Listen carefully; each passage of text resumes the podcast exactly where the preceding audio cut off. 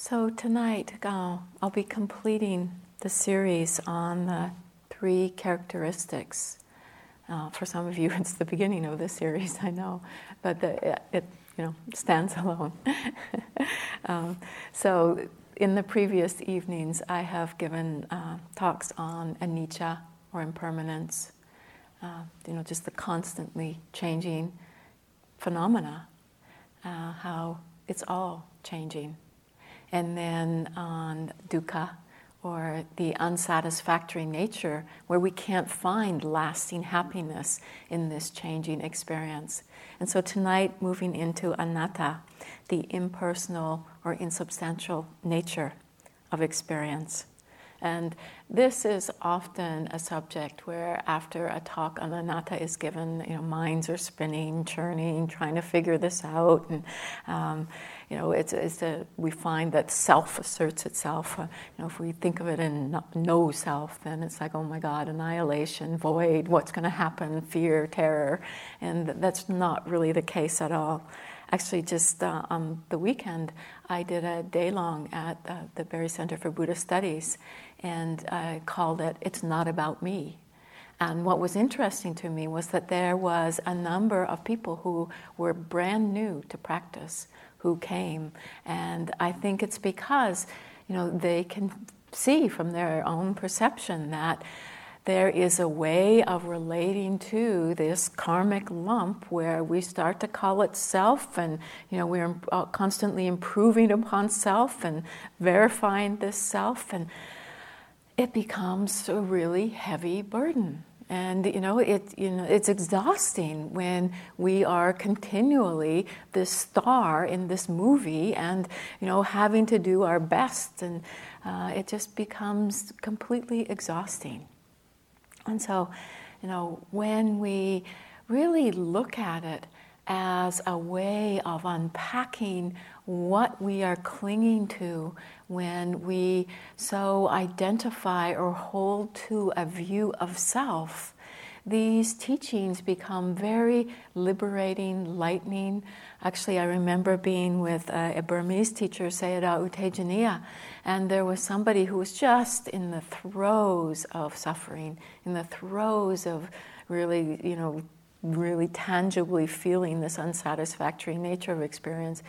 And he, he said, in the end, it's anatta that will save your life. you know, where we can really put down this sense of a burden, you know, uh, hauling around this idea of who we are that is, you know, just this bag on our shoulder that has all this weight to it.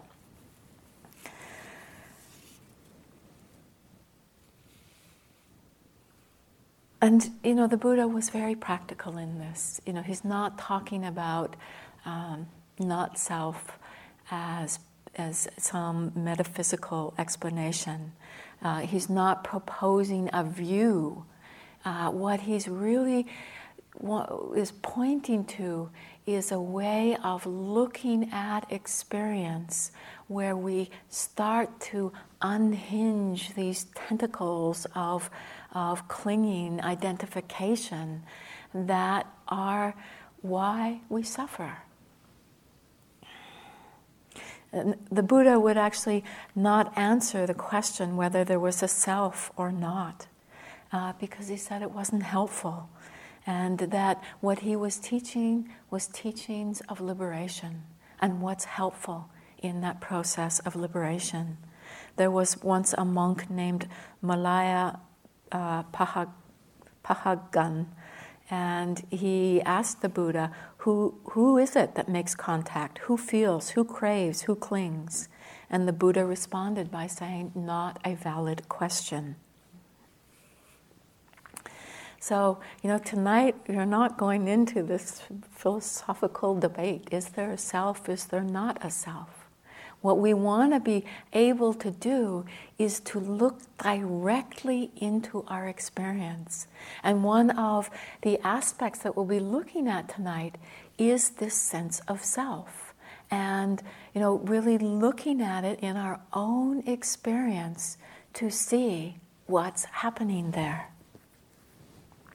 Actually, the word self in itself in the English English language is often used like a noun, and really life is a verb. You know, it is this continual movement, and self tends to point towards something which is solid, unchanging, and this is where we get into trouble. This is where uh, it creates personality problems. You know, we create, even when we come to our spiritual practice, you know, med- meditation, that if we start doing it from this place of there being this self, then it's like it becomes a self perfection project. And we come here to perfect this sense of self. And, you know, that just inevitably leads to more suffering.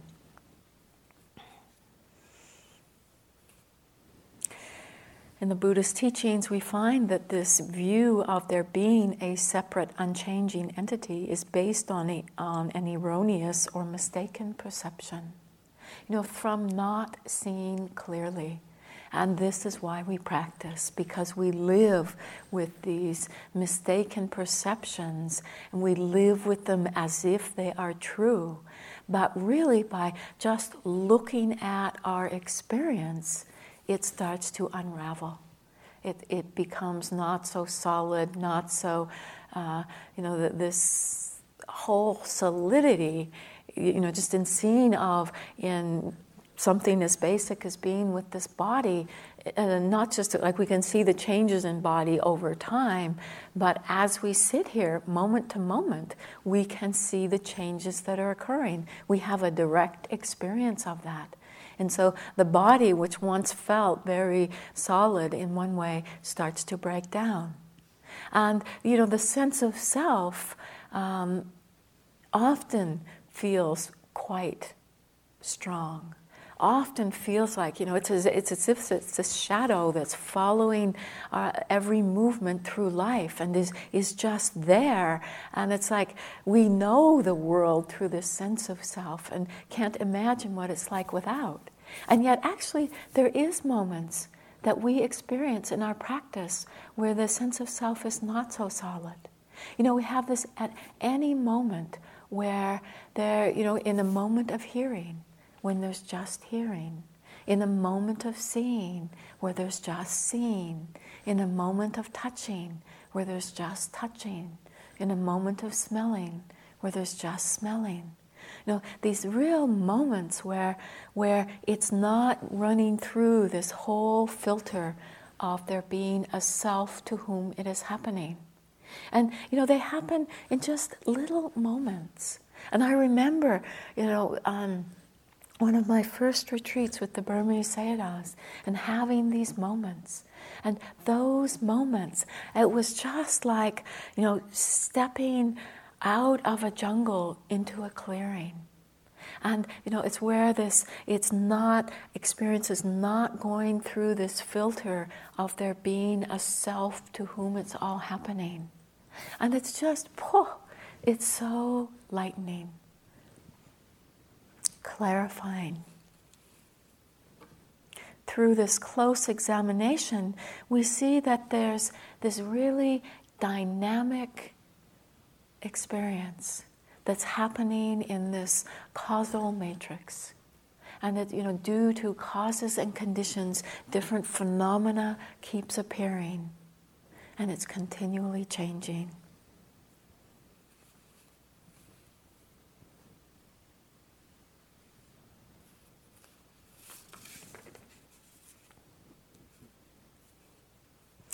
The teachings on anatta are said to be the most difficult teachings because it can be a subtle level of looking at experience, and yet it is profound, transformative. It really radically transforms life and the living of it. Actually, I, you know, in my own experience, seeing it in in quite a simple way that relates to right here, right now, is the giving of a talk. you know, giving of a Dharma talk. In your lives, you know, it could be it, whatever profession you might be in, a presenting of something, and the pain where it's all relating back to me. You know, the, the sense of it all hinges on how good I do it and the need to be perfect in the doing of it and how heavy that, get, that gets. And when it's really just doing what needs to be done, it just lightens the whole thing.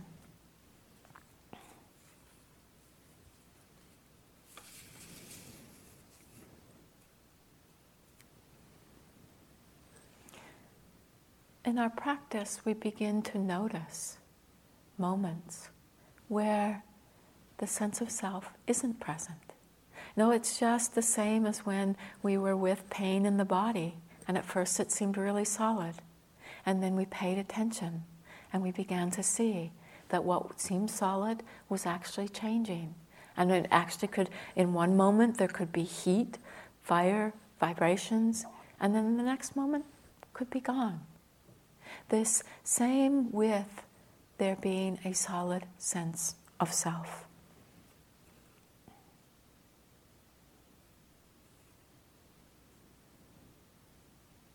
in these moments, we find there's an absence of clinging or identification with experience. It's just the absence of clinging. You know, it's, it's not that suddenly there's a void. Everything's still happening.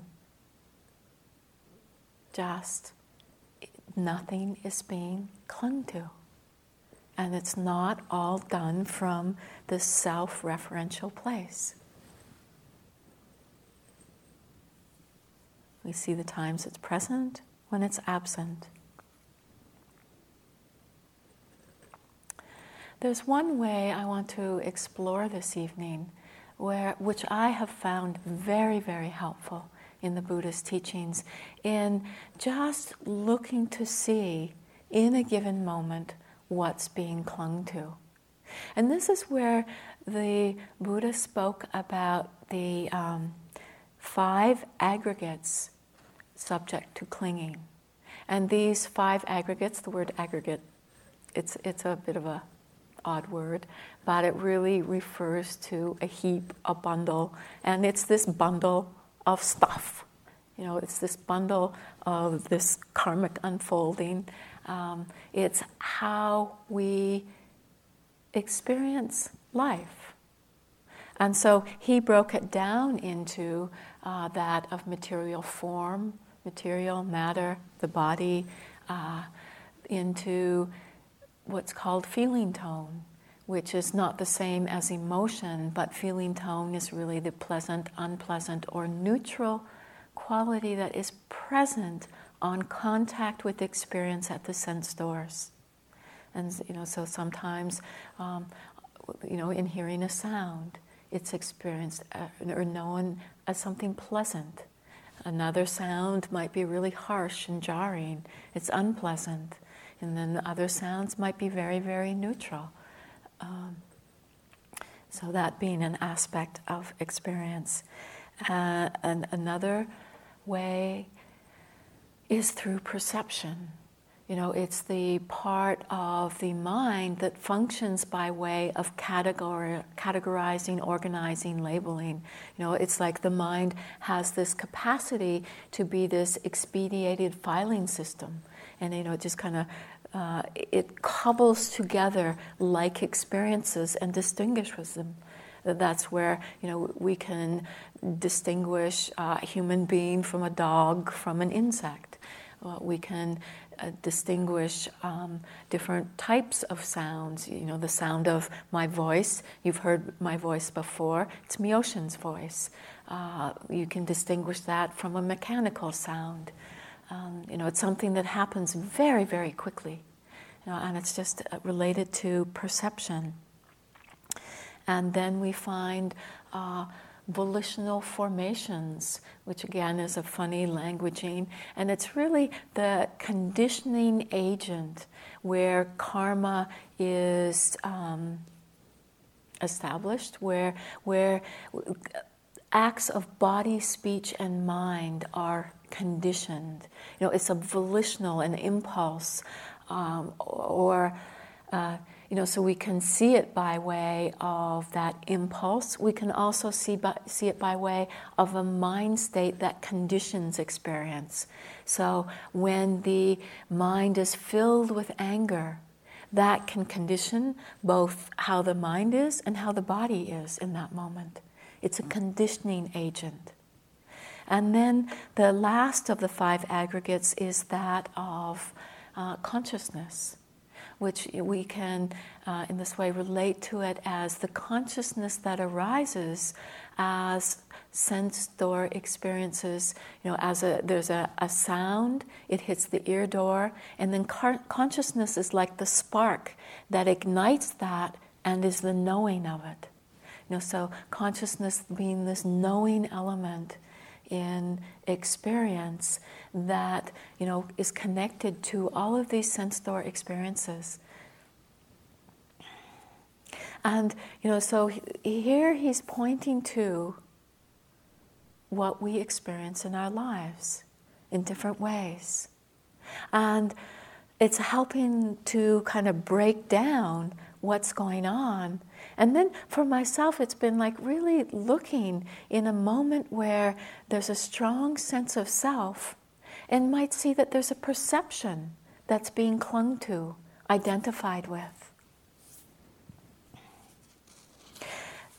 These five aggregates or five heaps of collection uh, are really important the Buddha, when he was once giving a definition of dukkha, he said, in short, the five aggregates subject to clinging are suffering. And so these aggregates are really where we begin to see the truth of suffering and we begin to see the cause of suffering, you know, that we begin to really see these tentacles that get embroiled around these aspects of experience, and that, you know, we come to see that in order to uh, release that, that grasping, there has to be a wisdom that understands what's happening here but it's through the exploration of our own experience that this can happen.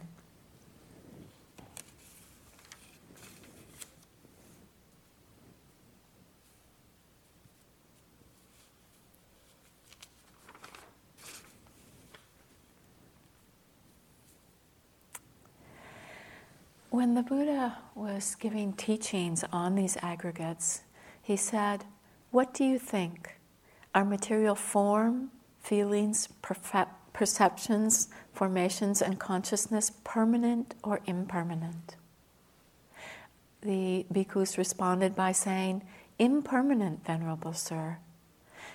He said, Is what is impermanent suffering or happiness? They responded by saying, Suffering, Venerable Sir. Said, Is what is impermanent suffering and subject to change? fit to be regarded thus? This is mine, this I am, this is myself? They responded, No, Venerable Sir. So, impermanence is one way that, you know, he pointed to these aggregates as being so constantly changing. And that through that, not being fit to be regarded as self.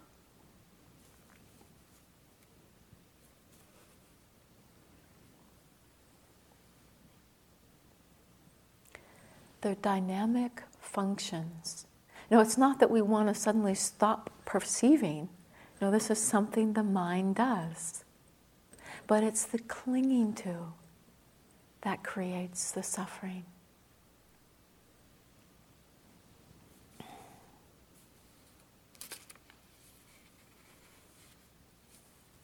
He went on to say, Therefore, bhikkhus, any kind of material form, feelings, perceptions, formations, or consciousness, whether past, future, or present, internal, external, gross or subtle, inferior or superior, far or near should be seen as it actually is with proper wisdom thus This is not mine, this I am not, this is not myself.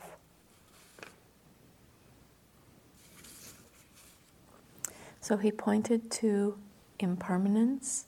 He also pointed to how all of these aggregates are also ungovernable in their nature. And that, you know, that we don't have control.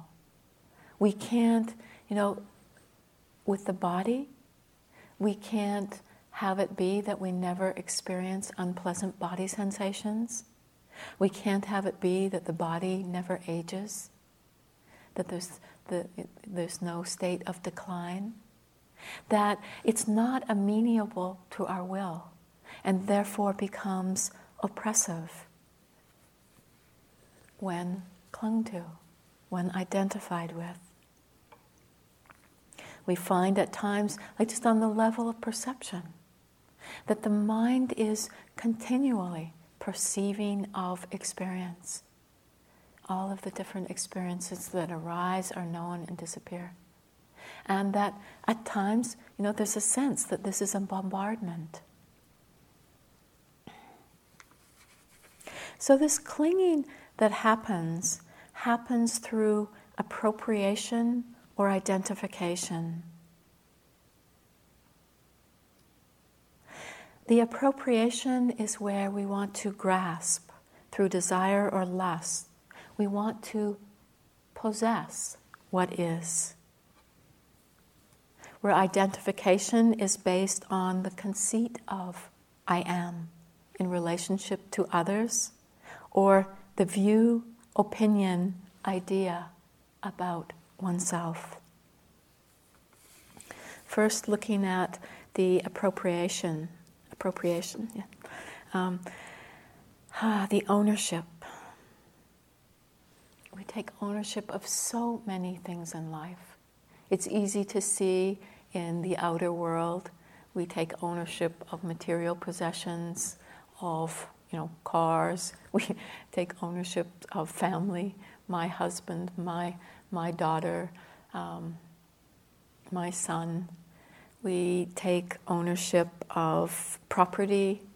Uh, I once I remember once being down in the south somewhere. Maybe it was around Florida. Not sure exactly where it was, but you know, standing looking out at the ocean, and somebody was telling a story about how people used to own property out there. You know that that you know we we take ownership of so many things. My books, my my cushion, my my spot in the hall. Um, and we, then we get caught in having, protect, perfecting, protecting, gratifying. Um, it, it's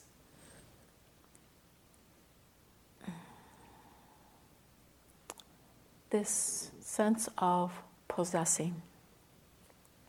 We can look in our practice where we take ownership, where uh, taking ownership of thoughts, states of mind, my aversion, my anger, my, my joy. Um, it's something that we possess. My peace, you know, you can use the word my and just fill in the blank. Um, and, you know, it really comes down to my stuff, which can be worldly goods or it can be our emotional baggage that we carry around but we've somehow taken possession of it.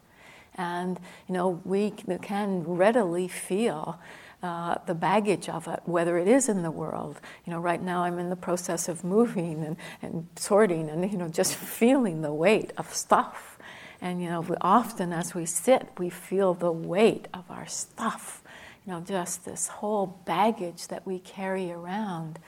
And, um, you know, where on another level, it can just be causes and conditions coming together. The, the weather passing through, you know, the, that um, it's just the, the currents of life. And then there's the clinging that we do as a basis for conceit or view about oneself. the, the concept of self, the conceit. I am. And, uh, you know, that can be I am, three forms of conceit, where we might feel superior or inferior or equal to. But there is this sense of I am in relationship to others, comparing mind, judging mind.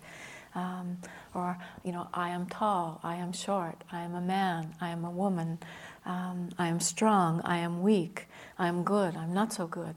Uh,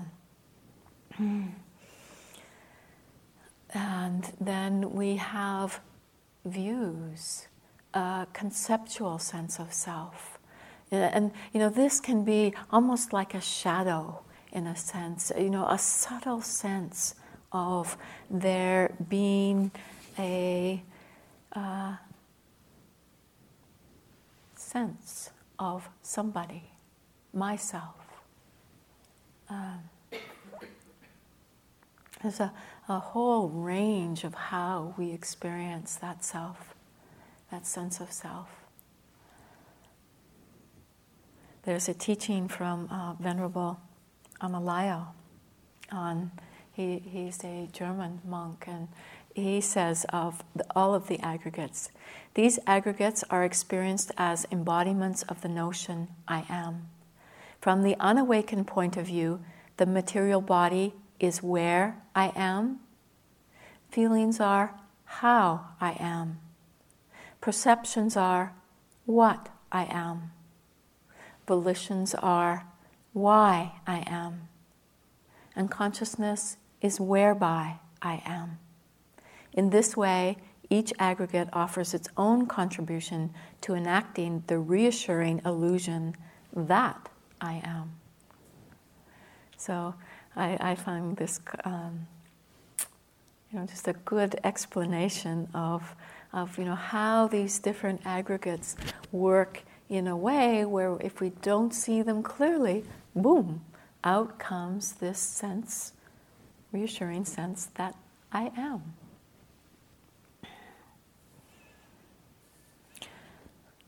The sense of I am, conceit of I am, doesn't fully disappear until complete enlightenment.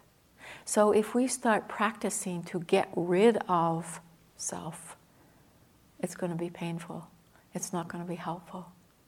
And it's a much more playful, light sense of investigation to just look and see in the mind what is happening when there is something that feels like it's me. Just look and see.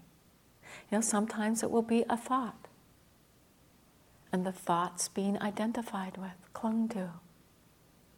Sometimes it will be pleasant experience. Uh, you know, so uh, commonly we're asked the question, "How are you today?" Response is often geared towards whether there's an abundance of pleasant experience or unpleasant.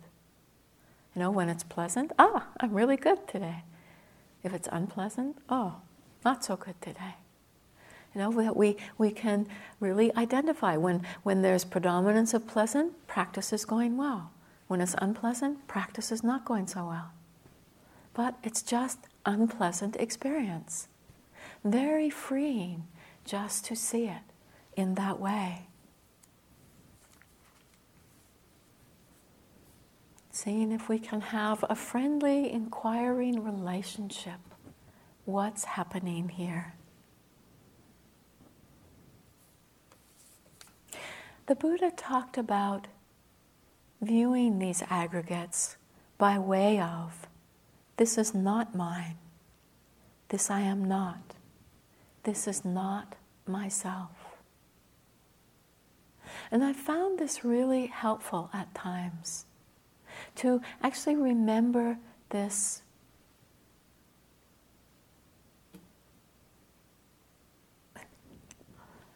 The mind's doing tricks in the moment. Refrain, yes, that's the word. um, this is not mine, this I am not, this is myself. This is not myself. So when, you know, the tied up in something going on in the body, just remember this is not mine. This I am not. This is not myself. And just see if there's an effect from that. You know, that's not the same as directly knowing it for oneself, but it's turning the mind in the direction of an understanding that's helpful. And just see. You know, so if anger is blazing, if it's not seen as mine, does it bring any more space? Does it bring a lightness to it? Does it help to see it in a new way? Just an exploration we can do. It's said that this is not mine works with the appropriation of self. You know, this is not mine. We're not possessing in that moment.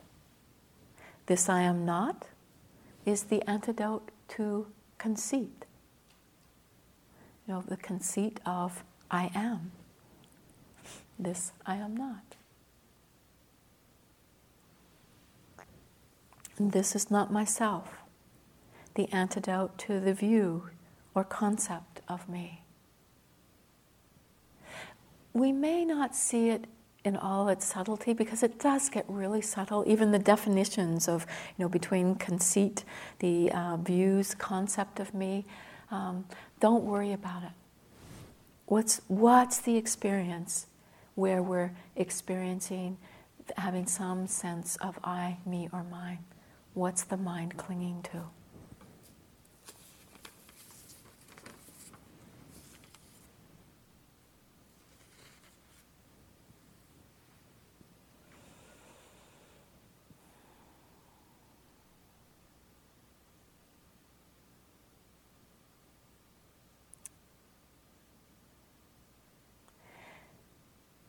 The clinging to these five aggregates is sustained by ignorance, not seeing clearly. And really, this is where all of these three characteristics help us to be able to see these aggregates in their nature. We begin to see how these, all of these aggregates are impermanent are subject to change, they're not lasting, they're not a place of finding deep satisfaction, and that they're impersonal, insubstantial.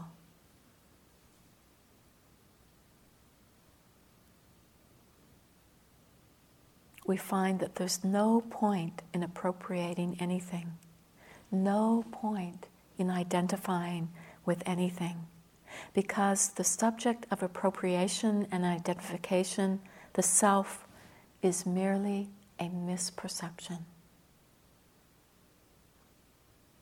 Something we need to see for ourselves. It's really a way of putting down this burden, this heavy weight of there being a self to perfect, to um, protect, to just a way, this way of relating to this flow of experience that perpetuates suffering.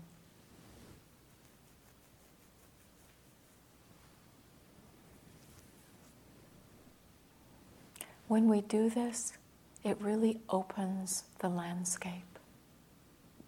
There's a spaciousness, a deep ease, relaxation.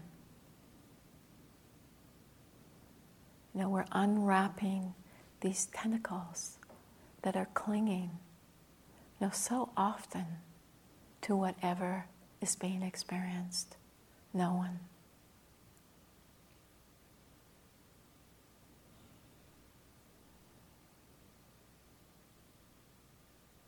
I wanted to close this evening. Actually, first, before, I'm going to, what I'd like to do is a short guided meditation where we can just look at these aggregates because, on one level, it sounds so intellectual. And I, not being one of the intellectual giants of the, the universe, um, was so surprised that when I just began this moment by moment exploration of these aggregates, how freeing it was, and how immediately accessible this teaching is in our experience. But before I do that, I'll just uh, also share a practice poem. I wrote it at the end of a retreat, and obviously doing some exploration around this subject. It's called Taking Life Lightly. Letting go of me and the story that I weave, who'd ever thought how fun it could be? For all of the places I've clutched and defended, for all of the tears I've cried from grief, sorrow, and loss of the suffering of me. My fingers grew tired, they had clutched so hard, and now dared to relax and to loosen their grip. Moments of peace, tranquility, and joy a lightness of heart in this empty, cognizant, ever changing space. And then there I'd be again, that one that wants and needs. I'd shrink and recoil at the very sight of me. Each time that I'd come, at some point I'd pass, letting go again of the suffering of me. Now I keep arising, but there's a giggle inside for jumping at opportunities of a birthplace for me. Each time that they pop, it's no more for me, poor me, but laughter and humor as the mind becomes free. Letting go of this me, or just allowing life to be without ever thinking that it belongs to me. So, anatta, helping us to take life lightly, lessening the load, the burden. Okay, so we'll do a little exploration in our own experience.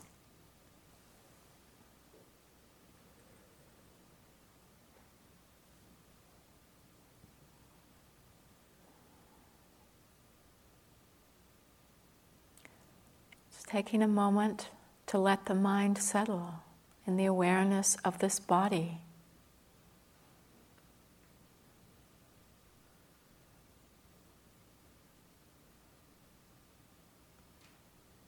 This body that is made up of the elements earth, air, water, fire.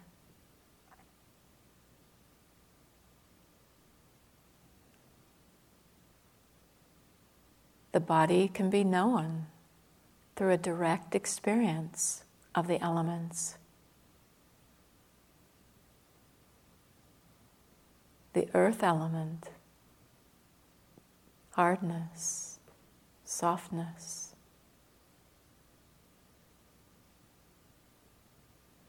The fire element, coolness, warmth. The air element, the expansion, contraction, movement. The water element, moisture. Could be moisture in the eyes, mouth. Or it's inferred by heaviness.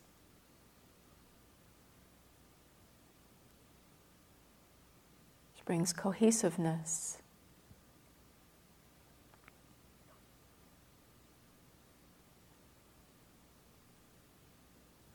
So, knowing this body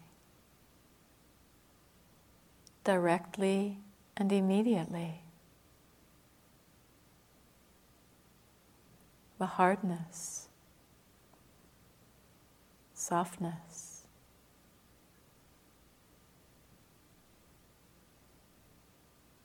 Vibrations, coolness.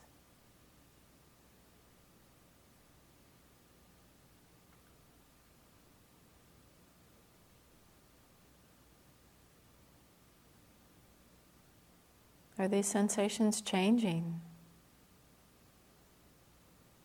Pulsating?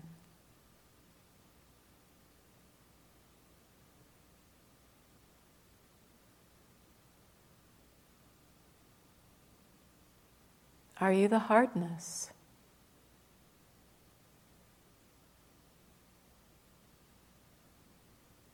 Are you the softness?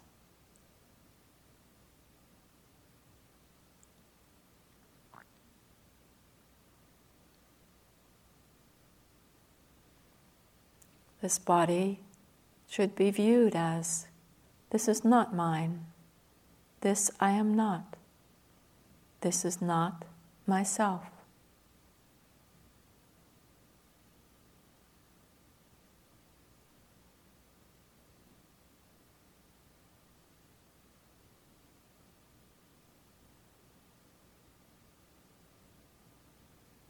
Within this body, the experience of the body, some of these sensations may be pleasant, some of them unpleasant.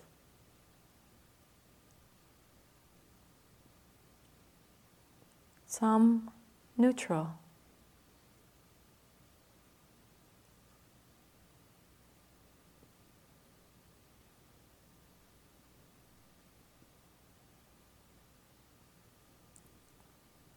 Noticing if there's any clinging to the pleasant.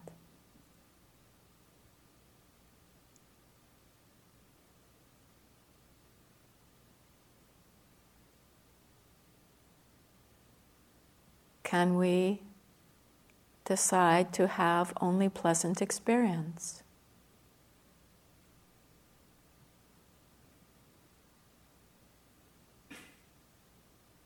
Or is it ungovernable.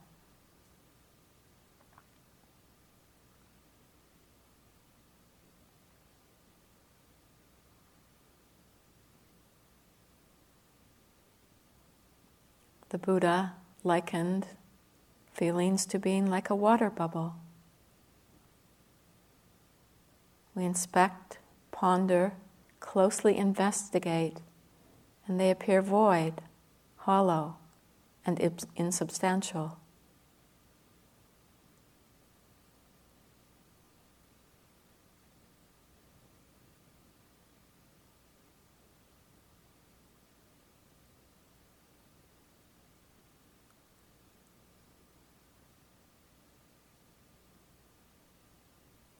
Perception,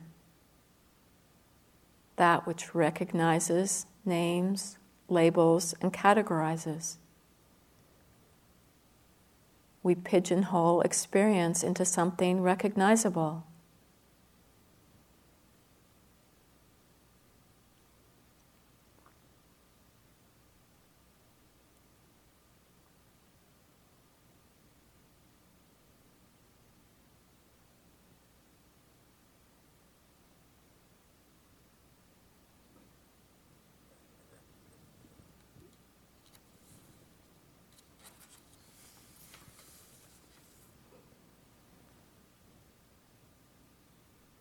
Have a perception of the body. Can we hold the perception? Just have a sense of the whole body.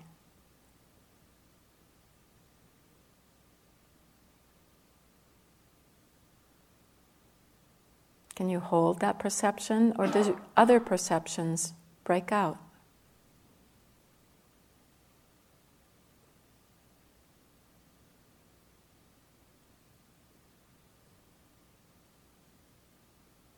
Buddha likened perception to being like a shimmering mirage.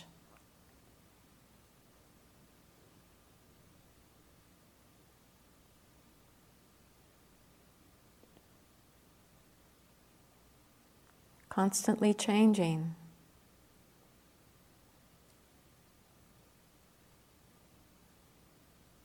Perceptions to be regarded as this is not mine. This I am not. This is not myself.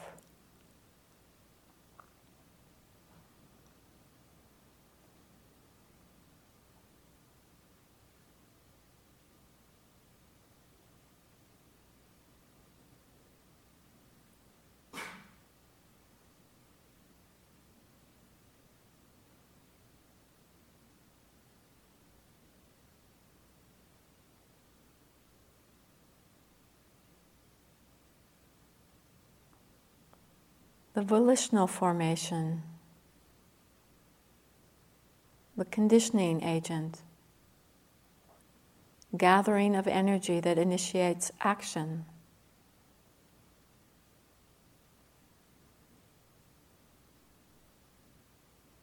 If we turn the attention to the awareness of breathing,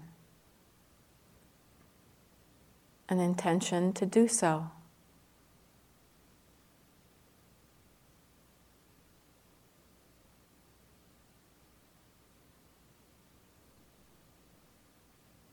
We turn the mind towards loving kindness,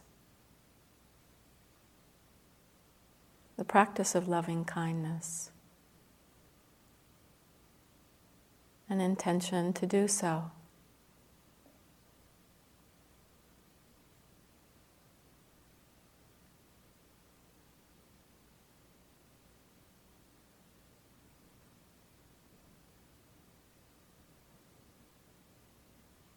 The urge to act is highly conditioned by the way we've responded in the past.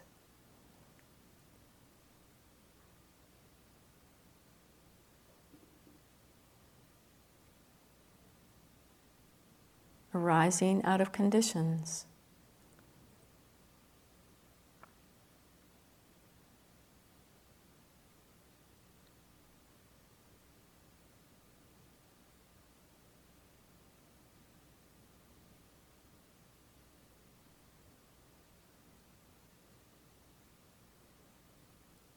If aversion is present,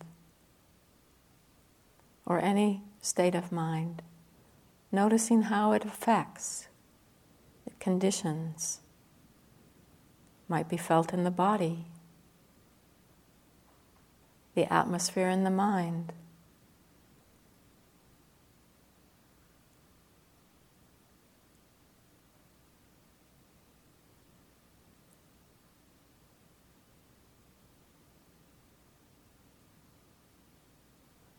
The Buddha likened this to the heartwood of banana trees, empty, void, without substance.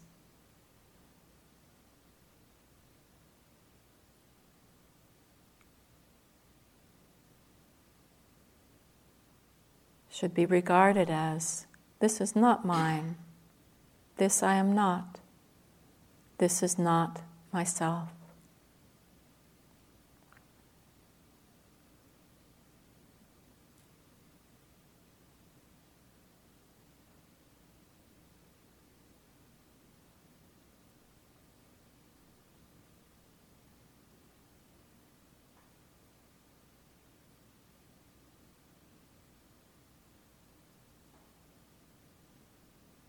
And consciousness, that which knows, the bare cognition that's supported by feeling, perception, volition.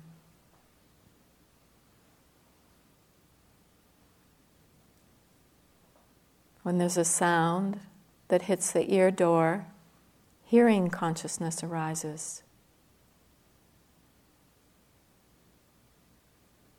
Sensation. It's touching, sensory consciousness.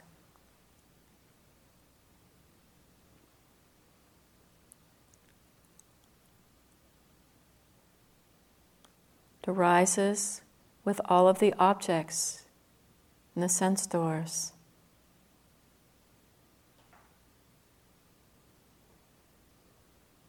In a moment of seeing, and there's a seeing consciousness, the sight disappears, is the consciousness still there?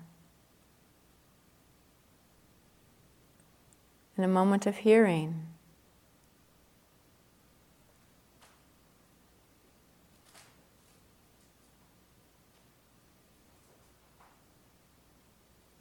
hearing consciousness.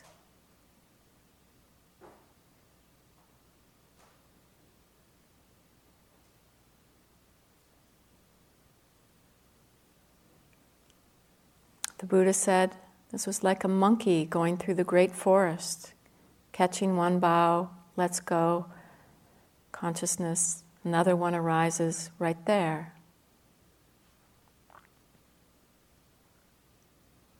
Like a magician's display.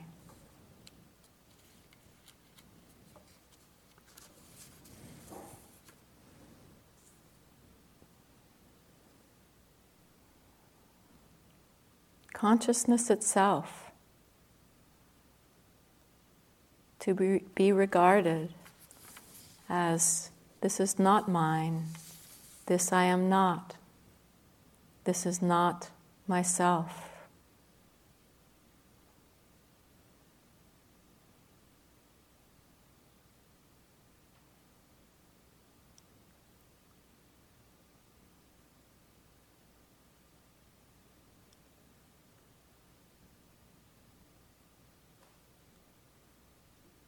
It's not to try to discern where one aggregate ends and the next one begins, but to see them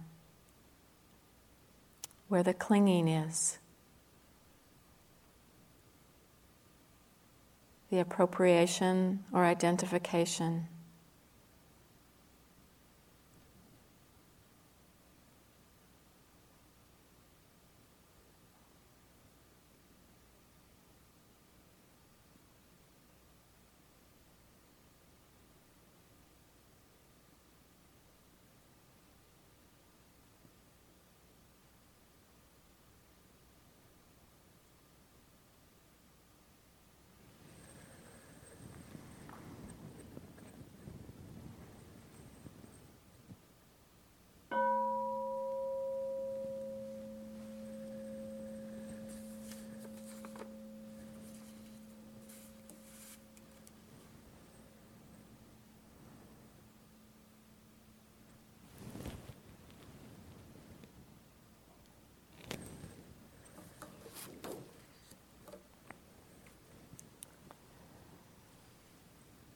So, um, closing with the reflections on the sharing of blessings.